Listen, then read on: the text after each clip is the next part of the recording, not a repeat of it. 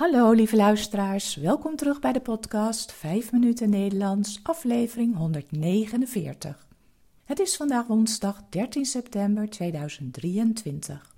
Als je de tekst van de podcast wilt lezen, kijk dan op de website petjeaf.com slash 5 minuten Nederlands.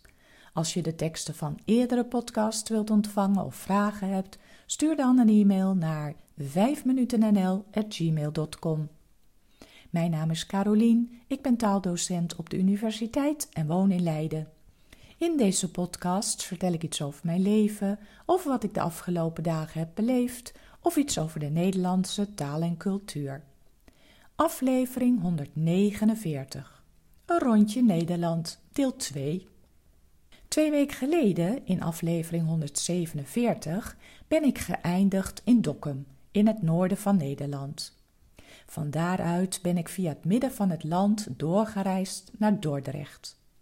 Ken je trouwens de Hoge Veluwe? Dat is een groot natuurgebied ten zuiden van Apeldoorn.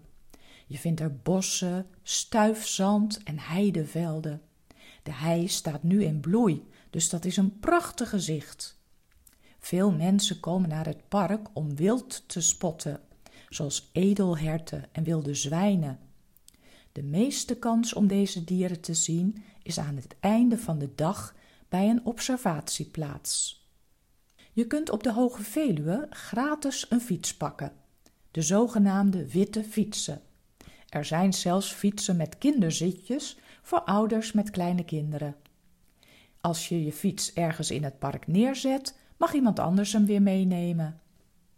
In het park is trouwens ook een museum, het Krullenmüller Museum. Hier zijn prachtige schilderijen en tekeningen te zien van onder andere Van Gogh, Monet, Picasso en Mondriaan. En er is ook een tuin met mooie beelden. Daarna ben ik doorgereden naar het zuiden, naar Dordrecht. Dordrecht wordt vaak afgekort tot Dort en is een heel interessante stad aan de rivier de Merwede. Hierdoor was Dordrecht vroeger een belangrijke handelsstad, waar wijn, hout en graan verhandeld werd. Aan de haven kun je nog steeds prachtige huizen zien uit deze tijd. In de loop van de 18e eeuw werd Rotterdam steeds belangrijker voor de handel en werd Dordrecht economisch gezien steeds minder belangrijk. Het is een stad met een rijke historie. Heel bekend is de Grote Kerk, waarvan de oorsprong ligt in de 11e eeuw. Opvallend is de scheve toren. De toren had 108 meter hoog moeten worden, maar al tijdens de bouw begon de toren scheef te zakken, waardoor de bouwmeester er al bij 65 meter mee stopte en de toren geen spits meer kreeg. Hij staat bijna 2 meter uit het lood en is zelfs schever dan de wereldberoemde toren van Pisa. Ook bijzonder zijn de huizen die in het water staan. Als je leuk wilt lunchen in Dort, moet je bij Villa Augustus zijn. Het ligt een beetje buiten het centrum, maar is zeker een wandeling waard. Het restaurant ligt midden in een grote groentetuin. Alle groenten, fruit en kruiden gaan meteen na de oogst naar de keuken. Ik heb er super lekkere tomatensoep gegeten. En de zelfgemaakte cheesecake mag je ook niet missen. Er is ook een winkeltje bij het restaurant waar je allerlei biologische producten kunt kopen. Vergeet niet te reserveren als je hier wilt lunchen, want het is heel populair. En als je nachtje wilt blijven logeren, dan kan dat in de grote watertoren die op hetzelfde terrein staat. Hier hebben ze een hotel van gemaakt met heel bijzondere kamers.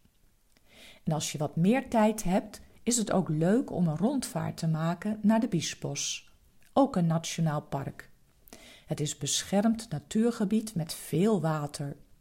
Hier kun je watervogels, vissen en bevers vinden. Om de natuur zo min mogelijk te storen, kun je in de zomermaanden met een fluisterboot door de Biesbos varen. Een fluisterboot maakt bijna geen lawaai. Voor ongeveer 10 euro vaar je een uur lang door dit mooie natuurgebied en vertelt de schipper van alles over het gebied. Je kunt ook gaan suppen.